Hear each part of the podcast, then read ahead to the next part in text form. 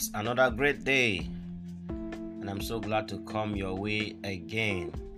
I appreciate every one of you who is listening to me on this podcast.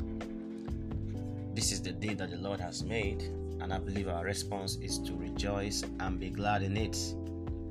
Every day that we see is an opportunity to improve on ourselves, to make necessary adjustments and corrections where we have made mistakes. It is also for us to be able to achieve today those things we could not achieve yesterday. So I believe that today is a very great privilege for us. Today is a very great opportunity for us to become better and scale greater heights.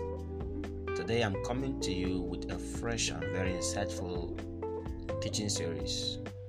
So we're going to be looking at finding your place. Finding your place. There's a place for everyone in life. Don't belong everywhere. I will give you an instance. You know, talking about the first man, Adam, if you read the book of Genesis, Adam was actually called, created outside the garden. Alright?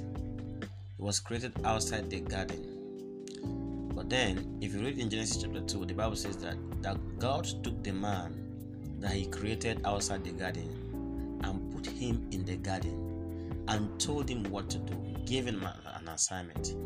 God told him, dress it and keep it. Remember, I said he was created outside the garden.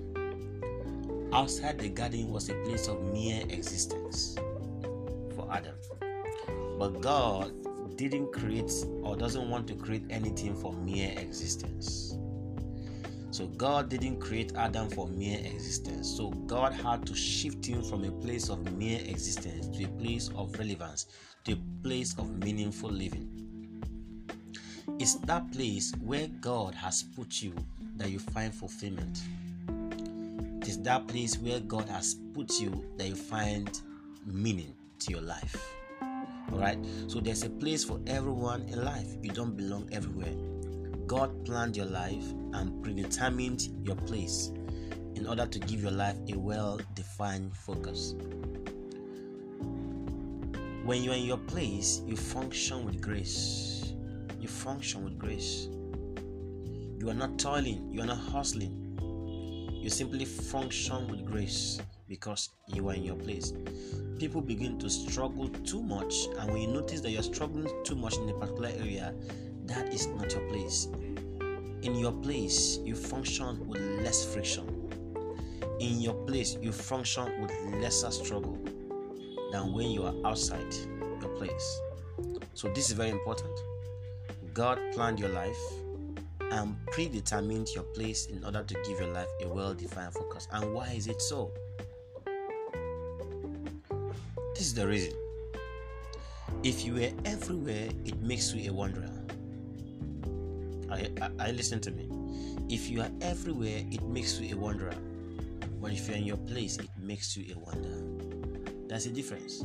I'll say that again. If you are everywhere, it makes you a wanderer. But if you're in your place, it makes you a wanderer. Let's look at Proverbs 27, verse 8, a very, very insightful scripture I love so much. Proverbs 27, verse 8. The Bible says, As a bird that wandereth away from its nest, so is a man that is not in his place. As a bird that wandereth away from his place, from his nest, so is a man that is not in his place. That goes to say that there's a place for every man. That is why we're looking at finding your place where you can function maximally with fulfillment, where your life will make a meaning, where your life will count. Alright? And there are three things that determine your place. Three things that determine your place. The first one is your purpose, then your passion, then your ability.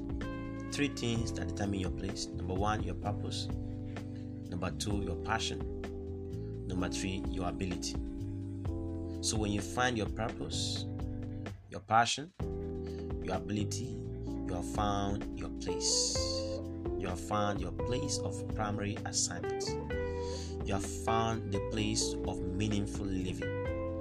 You have found that place of relevance. All right. So, what's your purpose? What's your passion? What's your ability? I put it in simple words that you can always remember. Your purpose is what you are born for. Your passion is what you are burning for. And your ability is what you are born with. Your purpose is what you are born for. Your passion is what you are burning for. Your ability is what you are born with. Alright. So I'd like you to look out for